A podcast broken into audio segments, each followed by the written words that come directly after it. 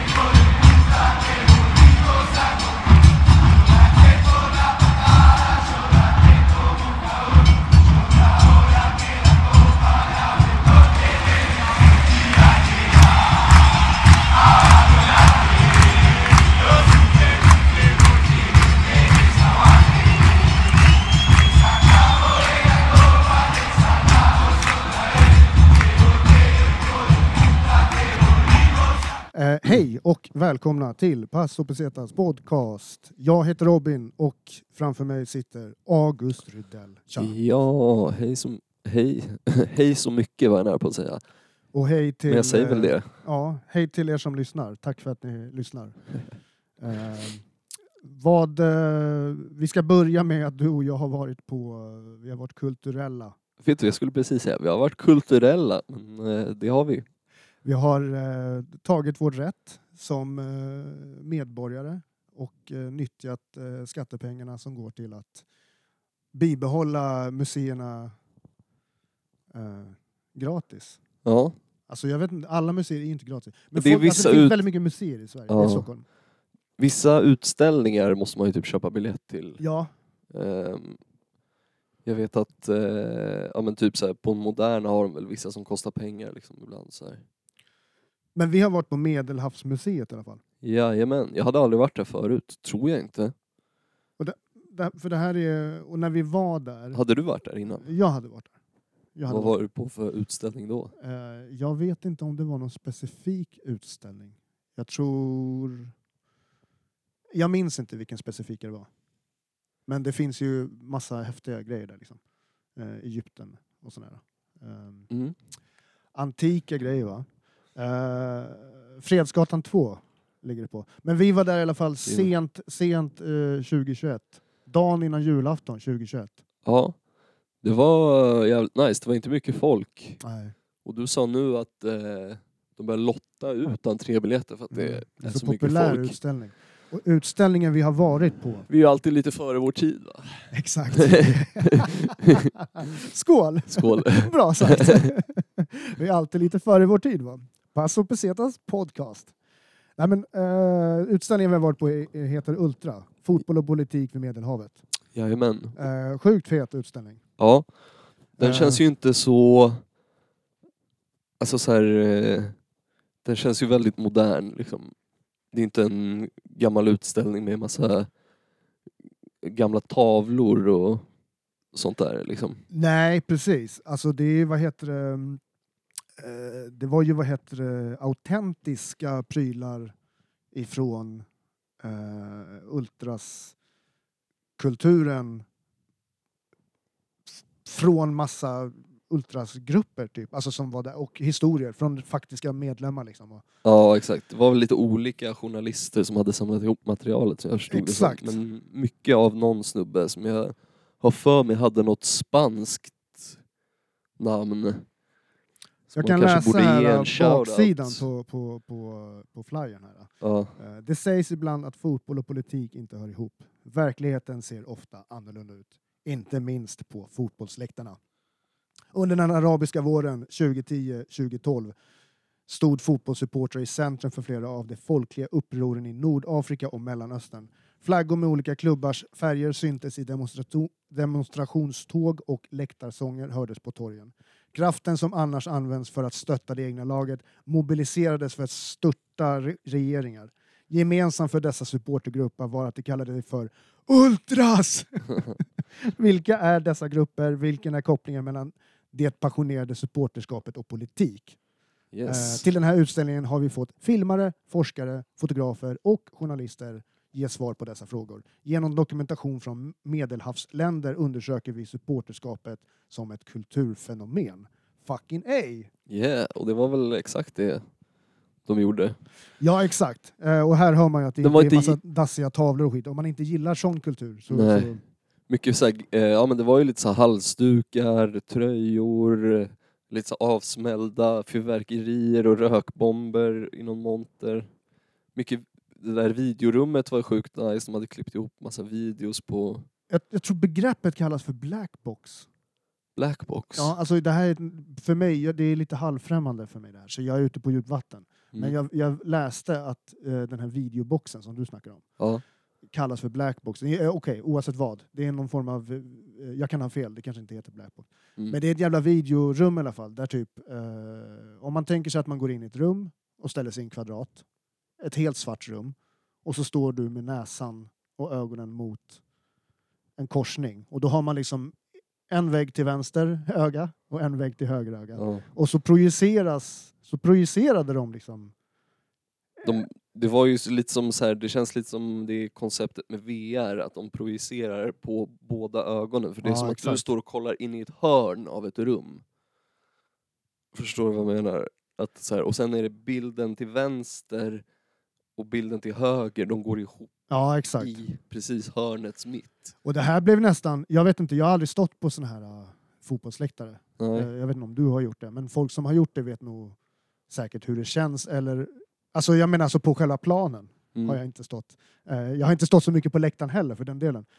Men det kändes som att man stod på planen. Så som så det var filmat ibland. Precis, för det var liksom lite djup i det. Eftersom det var liksom två väggar som kom... Ja, men liksom... det är svårt att förklara det. Men sen fotot kändes nästan som att det ibland var så här drönare. Eller att det åtminstone var högt upp på läktaren. För att en stor del som man fick se i just de här videosekvenserna är en av de här punkterna som de har utgått ifrån i den här utställningen. Mm. Och det är banderoller och flaggor. Alltså de har så här, jag ska läsa lite grann intill i den här flyern igen. Ja. Under en resa i Algeriet träffade en medlem från gruppen Indépendance de Bône. Jag ber om ursäkt för uttalet. USM Anaba. Som förklarade och skrev ner ultrakulturens olika beståndsdelar på ett kuvert. Utifrån en lista som man hade hittat på internet. Begreppen nedskrivna på franska, italienska och engelska finns förklarade nedan. Och det som jag har framför mig nu är liksom vissa olika punkter här då. Och banderoller och flaggor är ena av dem. Och det man fick se i den här utställningen, det var ju just, de filmade ju liksom, de gjorde ju liksom en panorering liksom, så man fick se hela jävla banderollen. Allt som liksom ultrasgrupperna hade hängt upp under matcherna. Och det är ganska kul att få se... om jag säger fotbollsfoto, alltså fotbollsfotodokumentation som filmande fenomen. Det är ganska kul när det är mer fokus på ultras tifon än vad man får se när man tittar på en vanlig fotbollsmatch på en sportkanal. Då är det ju fokus på själva sporten. Planen mindre är fokus inte ens på... med. Den är ju liksom, de filmar ju bara läktaren. Ja, i det här i vad heter det utställningen så är själva fotbollen och fotbollsplanen som sig. Det är det man brukar se. Det är ju sekundärt. det är mer alltså, fokus på varje foto var ju liksom... Men, det var mycket öppna munnar. Ja, men det är ju också så här, fan, politiska budskap och sånt har ju... Det förekommer ju även i svensk fotboll jättemycket via tifon och sånt. Att så här, SVF fotbollsmördare till exempel är jättevanligt. Kan du någonting så här, har du något exempel och kan du någon bakgrundsinfo kring något? Om vad då? Alltså inom svensk, alltså ett svenskt exempel. Ja men till exempel det Alltså så här, det har ju varit på flera lags tifon. Men, okay, SVF, men förklara då, vad menas det då? Det liksom vad menar begreppet? Alltså, när de kallar dem för fotbollsmördare, alltså Svenska fotbollsförbundet. Ja. Vad menar avsändaren? De tycker väl att de tar själen ur fotbollen. Liksom, genom, förklara mer ur en fotboll. Du är mer kunnig. Genom att liksom försöka stänga ute de riktiga fansen och bara så här. Mm. Ja, men du vet, bara familje- och vippläktare, ja, och liksom, det blir så jävla bara kommersialiserat, ja, just det. När fotboll har varit liksom folkets sport, eller vad man ska säga. Det är liksom, allt blir ja, men okej, jag är med. Ja. Jag är med. Det är det som då menas med att det förstör kulturen liksom. Ja, och sen också så här, hur mycket det har varit med så här, polisen och att så här, man får inte bränna pyro på läktarna och det blir böter för klubbar. Alltså, det finns ju jättemycket olika grejer som folk har liksom visat missnöje i genom att göra feta tifon. Ja. Kan vi reda ut ett annat begrepp som jag också känner mig lite osäker på? Mm. Alltså ett tifo, flera tifon. Alltså tifo är ett samlingsbegrepp för det själva hantverket, eller hur? Alltså själva det man, men det kan också vara till exempel att man gör gott för klubben, eller hur? Alltså, tifo är liksom, mer liksom ett, det är ganska brett begrepp, eller hur? Ja, för, eller det är ju liksom, vadå, ett tifo är typ en koordinerad liksom så här, typ, vad ska man säga, uppvisning eller typ ett så här. Det kan ju vara på lite olika sätt. Det finns ju som sagt politiska tifon, det finns hyllningstifon när man till exempel hyllar kanske en spelare eller något som ska lämna klubben eller som har kommit dit eller som är fett grym. Typ, de drar upp någon fet flagga med hans silhuett. Liksom. Det hade vi ett exempel på utställningen. Jag vet inte vilket lag. Det var något italienskt lag. Då var det någon, liksom, ett stort jävla ansikte. Ja. Liksom. Och sen kan det ju vara liksom, bara för att så här, det är så jävla mäktigt. Liksom, att, så här, när en hel arena bara står och bränner bengaler. Liksom, ja. Det är ju liksom skräckinjagande. Alltså så här, det typ finns ett turkiskt tifo som är jättekänt av Galatasaray när de bara, alltså, de bränner så mycket bengaler och det är den här röda liksom elden, så är det bara en banderoll där det står liksom Welcome to Hell. Ja. För fan. Ja, exakt. Liksom, så det kan ju vara för att liksom sätta skräck i folk. Ja, och vi exakt. Såg ett där också som när de har, du vet, drar upp en fet så här, Clockwork Orange. Så det är mycket så här populärkulturella referenser som kommer in i det där för att det ska vara så här coolt typ, och det är allt möjligt. Det är liksom den kreativa sidan av att vara fotbollssupporter, skulle jag säga. Gör feta tifon och... Ja. Men alltså, tifon och vad heter det, Ultras grupper är ju vad man nästan skulle jag, nu kommer jag som lekman ändå och bedömer hur man ser på det liksom kulturellt, men de är ju ändå liksom, det är ju hardcore fansen. Det här är de äkta, här är de som i motsvarigheten till musikens värld. Det här är så här, de där människorna som åker runt på typ en världsturné med typ rockbandet Kiss och bara åker till alla staterna som de spelar i. Man bara, hur har du råd så här? Man tar sig råd. Ja. Man tar sig råd. Man ser till att vara där. Exakt. Och det finns ju väldigt vackert med supporterkulturen. Alltså att man håller på och en otrolig så här unity. Ja, och så här, det finns nog vackert i det, samtidigt som man också på något sätt kan tänka att så här, det är jävligt på något sätt också bakåtsträvande och lite dumt. Det är lite att skjuta vara så där passionerad över en grej när egentligen kanske det som behövs är att man går ihop. Liksom. Det är väldigt splittrande på något sätt. Ja. Alltså precis, och även en grej som de tog upp på utställningen. Det var en italiensk konflikt, höll jag på att säga. Men det var två olika ultrasgrupper till ett lag i Italien. Jag vet inte om det var i Neapel. Men där det hade varit en dödlig utgång på två av medlemmarna från olika ultrasgrupper som stöttade samma lag. Mm. Så att det är liksom... Det hände även i Paris, i PSG. Okej. Att det var typ en... vänstersida och en högerklack och en vänsterklack. Liksom, ja, just det. Men ja, rivaler, typ. På tal om det är skitbra att du nämner så här, högersidan. För det är också så här, det intressanta med typ fotbollsarenor är typ att där möts typ högern och vänstern för enda gången någonsin i typ samhället och någonstans kan lägga ner en viss typ av konflikt, pågående konflikt för stunden för någonting annat, typ fotboll. Men det skulle absolut aldrig ske i något annat sammanhang. Nej. De skulle aldrig ta, liksom så här, men då, och det finns typ, det kan jag tycka, det finns någonting fint med att folk står och dricker bärs och liksom så här, ja, men kärleken för AIK är större än politik. Så här, det är vackert. Då blir det nästan religion. Mm. Ja, jo, det är ju alltså för sjukt många. Men själva så här högersidan och vänster, det känns som att det är också så här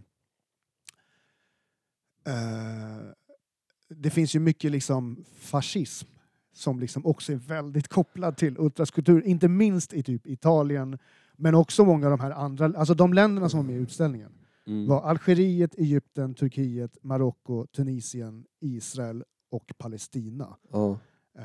Och jag menar, vadå, det är ganska konfliktdrabbade länder redan som det är. Det är inte mer att skratta åt det, men det är någonstans så är det är så hemskt. Så att man måste liksom... Och liksom, alltså så här, det finns ju den här podden av Erik Niva, When We Were Kings, och då snackar de ju om vissa av de här typ, ja men typ i Egypten snackar de om Al Ahly som är det största laget där och deras ultra som den där arabiska våren och allt sånt där. Och vad fan var det jag skulle komma med det? Nej men alltså så här, de alltså var ju sjukt aktiva i det där politiska liksom typ och liksom hjälpte till hur man skulle organisera sig mot snuten och så här, för de har tränat på det där förut, men också att många drog på fotboll för att liksom typ så här känna sig mer, eller det var liksom mer frihet på läktaren och man kunde göra lite vad man ville liksom på något sätt och få ut något typ av budskap och så här. Sen gjorde de att det hände ju så mycket skeva grejer inom de där organisationerna också. Det är ju lite det är riktigt kaos alltså. Alltså det är ändå så här, vad man kan fastslå, det är ju att det är ju män i grupp. Mm. Det är testosteronstint som satan. Och det tar de också upp på utställningen så här, just att det är en mansdominerad värld. För de har en liten sektion med jag vet inte vilket land det var, vilket lag det var. Men på utställningen så är det en kvinna som är, och de förbjöds, alltså kvinnor förbjöds inträde i ultras, i den här specifika ultrasgruppen. Var på kvinnor började inom sitt, det här var deras egna ord på utställningen, klä sig som killar. Och då lyckades de komma in på arenan. Så stor är kärleken för laget eller för liksom någonstans att de också vill göra det. Och det där är ändå ganska så här, det är seriösa grejer där. Man, ur svenska ögon så kan man, tycker man nästan att det är så här lite lös mustasch. Boys don't cry. Ja, exakt.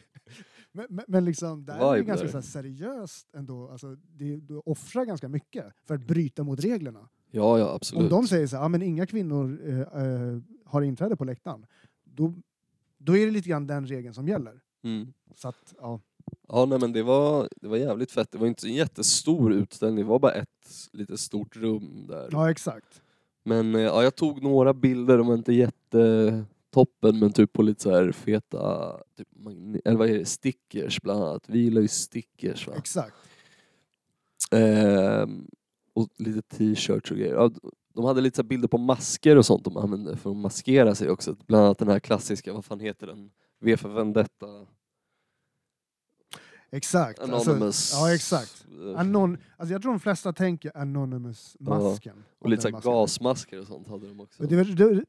Det roliga var att det var typ foton ifrån tillfället då masken hade använts. Nej, det var ett foto på massa folk som gick någonstans. Och så var det 2 snubbar som hade de här maskerna alltså vända. Så att i deras nackar så var det Anonymous-maskerna. Och det var typ referensen, tror jag, till. Jag vet inte om det var den masken. Det var i alla fall en använd mask. För det var en smutsig, den hade varit med, den hade slitage liksom. Ja, exakt. Så bredvid masken så låg det också, det låg en gasmask. Yep. Just det, en jävla gasmask. Så, ja, vi kan ju se om vi kan slänga upp lite foton och men kanske. Jag kan läsa här vad det står i den här flyern här. Vid klistermärkena, som du sa. För klistermärken och ultraskulptur, det är ju fan... De går hand i hand. Kultur i sig alltså. Det ser ju alla här på stan också. Det sitter ju liksom alltså, ja, alltså AIK det... Ultras, Bayern Ultras, ja, alltså, det är en bra tid. Och man ser att folk har så här ristat bort dem, ja, och satt alltså, över en ny och... Alltså 20-talet eller 2010 till 2020 i alla fall. Mm. Alltså ultraskultur, alltså ultras stickers i Stockholm överlag är liksom, det är smashing, det är överallt. Man vet ju också om så här, när man börjar närma sig en busshållplats, ja då börjar det dyka upp så här fotbollsstickor. Det är så här, det är också, det är bra att folk, det är bra att kids sätter upp stickers i sin tidig ålder. Mm. Det är bra att använda fingrarna och händerna liksom. Vi uppviglar till stickers. Definitivt. Och jag ska läsa det här, klistermärken. Vid sidan av graffiti är klistermärken det vanligaste sättet att markera närvaro och märka ut sitt territorium. Både på hemmaplan och till exempel vid bortamatcher. Att rensa bort andra gruppers klistermärken blir därför också viktigt. Och det här då är en av de här punkterna då som de tar upp. Och precis som du säger, så här, bortristat på något så här övergångsställe. Mm. men det är också typ så här... Om man ska ta i Stockholm, typ Södermalm är ju ändå ett ställe som du är på frenetiskt mycket i och med att du kör stand-up. Ja, jo. Hela tiden. Det blir, och det är liksom, ett par resor dit. Det är stand-up-meckat i Stockholm, Medborgarplatsen. Mm. Ish. Jo, det är det väl. Men där är ju liksom... Du ser ju inga typ... Ja, nu är det lite mer, men man ser ju knappt några så här... Inga AIK. Och du ser ju inget Djurgården. Du ser Djurgården, men då är det ändå ned... Alltså så här, då är det typ överstickat. Borta på en dag. Ja, så. Definitivt. För det där är sånt som typ så här... Till och med en gammal gubbe på Söder kan tycka att det där är skräp. Det ska inte vara Djurgården här. Det där ska vi ta bort. Du ser ju bara Djurgårdsstickers här liksom på Östermalm. Typ. Precis. Och alltså... Det är också typ i Stockholm. Jag vet att vi snackade om... jag vill dra mig till minnes att vi snackade med... andra sidan spåret lite grann om så här ultrasklotter liksom. Mm. Och alltså jag vet inte hur stor grupp av människor det rör sig om, men DIF, vilket är liksom det mest basic att köra egentligen. Det var alltså extremt mycket kört ett tag. Alltså det var pieces. Mm. Och liksom, det var precis samma typ av frekventa hardcore-stil som det kan vara med vanlig graffiti inom citationstecken. Men det känns som att just den ultraskulturen lockar till sig den typen av människor också. Det är väldigt olika tror jag vad det är för typer, men en hel del writers och folk som är intresserade av sånt. Så jag tror det går rätt naturligt ihop liksom. Men vad tror du att det handlar om? Tror du att som driver det? Jag vill ju, utan att ställa en ledande fråga. Jag ställer en ledande fråga. Vad tror du att det är? Är det hetsen eller? Nej, men när jag var typ intresserad av det när jag var yngre, alltså det var ju på något sätt också så här, det är ju fett kul liksom. Ja. Och det är ju nice häng med polarna. Det är som att typ hålla på med, det är en hobby liksom. Ja. Det är det här. Ja. Lite som stand-up liksom. Man får dricka bärs, hänga med polare och så göra kul grejer liksom. Men det är ju också, precis, det är ju ändå så här. Det är fortfarande lite längre ut på liksom balans. Det är lite fringe. Nej, men det är längre, det är ju likadant med stand-up. Det är också lite mer hardcore. Alltså typ så här, det är inte som att stand-up är ju så här konstant jobb, vilket också typ ultragrupps grej också är liksom. Men jag vet inte, det är väl så här lite mer extremare hållet av saker och ting. Ja, och det är lite mer extremism liksom. Sen tror jag liksom det finns ju folk som inte vill vara liksom politiska inom det där också, alltså så här, som inte det är därför det ofta blir liksom så jävla mycket interna grejer, för att det är så mycket olika viljor, för att det är liksom inte så här, det är ju ganska inkluderande också på det sättet att så här, men kolla till exempel Hammarby, det är för min del från söderort liksom, och liksom där söder är som typ som ens bakgård kan man väl säga. Mm. Eller som en centrum i alla fall. Alltså för mig blir det Stockholms centrala del där man liksom rör sig liksom. Och där är ändå så här, om man tittar på supporten som finns inom Hammarby Bayern, så kan du ha dels typ så här någon anarkofeminist från Café 44, och du kan ha typ så här V75 Harald, som är liksom extremt old fashion way of sitt se på liksom samhälle och så vidare. Men båda älskar Hammarby liksom. Mm. Men när de i såna typ av falanger, det kan ju också bli så här att då är det nästan att folk brinner så mycket. Alltså typ så här folk som patriarkatmän typ sådär brinner för sin sak, och feminist anarko-tjejerna, de brinner för sin sak, och de kommer ju många gånger inte överens i samma rum när de dricker öl och när det blir väldigt passionerade känslor. Mm. Och det kan göra att det blir konflikter också. Framförallt tror jag i Stockholm att de har så här jag vet inte. Det känns som att det är en lite grabbig värld. Likadant som typ graffvärlden har också alltid varit så här, är också alltid så här ibergrabbig många gånger. Helt så här ologiskt egentligen. För att det man är intresserad av, det är så här, det har ju egentligen ingenting med kön att göra. Nej, alltså men det tror jag bara så här, jag tror bara det har med någon sån naturlig mer av fallenhet att göra. Ja. Egentligen. Men som Albandis No Man. Nu är vi ute på djupt vatten här. Ja, exakt. Nu är man ute och killgissar. Ja. Okej, tillbaka till utställningen då. Nej men alltså fan jag vet inte alltså fan, om jag har något mer att säga, men folk borde verkligen gå dit och se den. Ja, alltså den är då den är till 8 januari 2023. Ja. Så kan man se den här utställningen. Förmodligen inte ens det här avsnittet släppt då, men nej men precis. Men då vet ni i alla fall när det här utställningen existerade. Nu vet ni vad ni har missat. Vad ni missade. Vill du att jag ska läsa något mer från den här flyen? Ja, om du känner att det är något mer. Min är på engelska av någon anledning. Okej, men den här historikern Sebastian Louis och fotografen Giovanni Ambrosio. Det var hans namn jag sökte tidigare. Ja, jag förstår. Så shoutout till han. Sebastian Louis och fotografen Giovanni Ambrosi har under många år arbetat med att dokumentera ultrasgrupper runt om i Europa och Nordafrika. Ja. Mm.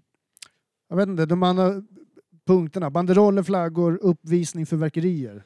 Just det. Men prylar, ledare, capo, klistermärken, media underground, marsch, ungdomssektion, europeisk sektion. Du kanske ska förklara vad capo är då? Du som är inne... Mafia-experten. Robin är ju expert. Nörden ska man väl säga. Jag skulle säga entusiast. Ja, men entusiast är sånt, det är typ ett så här förnekande självbetitlande för att man är lite manisk över ett område. Jag tänker att det är ett så här snäppet över amatör. Eventuellt alltså. Alltså jag vet inte varför jag så ofta börja förklara mig för att jag är intresserad av de här bitarna. Nej men det är liksom, ju intressant. Vadå, folk är intresserade av att kolla på seriemördare, och det är ju ännu mer morbid. Ja, men för mig är det historia. Alltså det är historia, geografi och sen ekonomi i världs liksom, alltså hur bitarna hänger liksom, hur saker och ting hänger ihop, hur saker och ting liksom, det ja, skitsamma, vi ska inte snöa in på det nu. Nej. Robin ska berätta vad capo är. Ledare capo. Ja men capo är alltså jag läser först vad det står här. I Italien är en capo ultragruppens ledare. I många andra länder är det istället personer som står framför läktaren med ryggen mot planen och leder sånger och ramsor som bär den titeln. Mm. En capo är inom då främst, begreppet kommer från Italien och är först i början så är ifrån Cosa Nostra, alltså på Sicilien. Mm. Det som man, ja men typ så här, Gudfadern, det är liksom. Men är han capo? Jag tänkte att nej, det är lite nej, lägre än det är det dom, ja, exakt. Liksom i Gudfadern. Ja exakt, alltså capo är ju, om man vill, Sopranos. Tony Soprano, han är capo. Mm. Och han har Polly och Pussy och vad heter han? Jag kan inte all hans Alla hans grabbar, de är lite herrar, hans herrar som han har. Nej, men man är kapten typ. Ja, precis. Det, är det betyder ju kapten liksom. Men så Capo är liksom, Capo rapporterar till bossen. Exakt. Och därav begreppet typ att man är bossarnas boss typ. För att fotfolket, vilket man skulle tillhöra i den här kategorin, får ju aldrig prata med högsta hönset. Det är ju som vilket företag som helst. Exakt. Mellan cheferna. You talk to me, I talk to him. Men definitivt så är det ett begrepp som måste, som nog direkt är taget därifrån. Det gissar vi ju. Eftersom, ja, mycket av liksom ultraskulpturen kommer från Italien från början, tror jag. Ja, alltså... Även fast jag vet att den äldsta ultrasgruppen är någon kroatisk. Okej. Från typ Split kanske. Eller något sånt. De hade något litet fanzin på utställningen som var från så här, någon Neapel, 80-tal, från 80-talet. Ett fanzin från 80-talet typ. Eller en liten serie. Ja, men typ en hela tidning så här. Och typ halsdukarna som du nämnde, det var också italienska halsdukar, några stycken tror jag. Ja, minns inte riktigt, men det var nice som fan alltså. Ja. Vi börjar närma oss en halvtimme här, så jag vet inte, vi har väl inte så jättemycket mer att säga på. Vi kanske kommer tillbaka till det här ämnet någon gång i framtiden. Det gör vi säkert. Jag tycker att det är skitspännande. Det gör vi säkert. Men vi hörs nästa gång. Yes, det gör vi. Adjöken. Adjöken. Hej.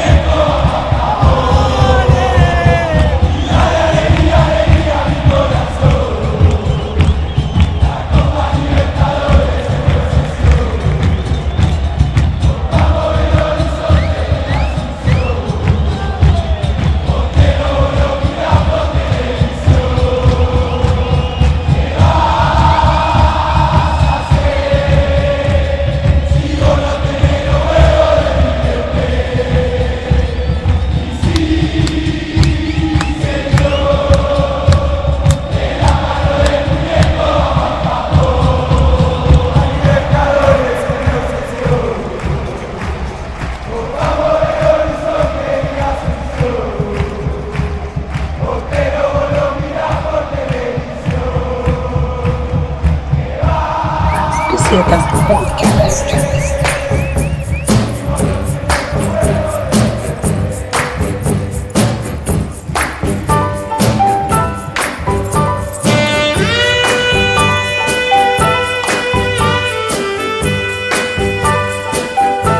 Passopoetsas podcast.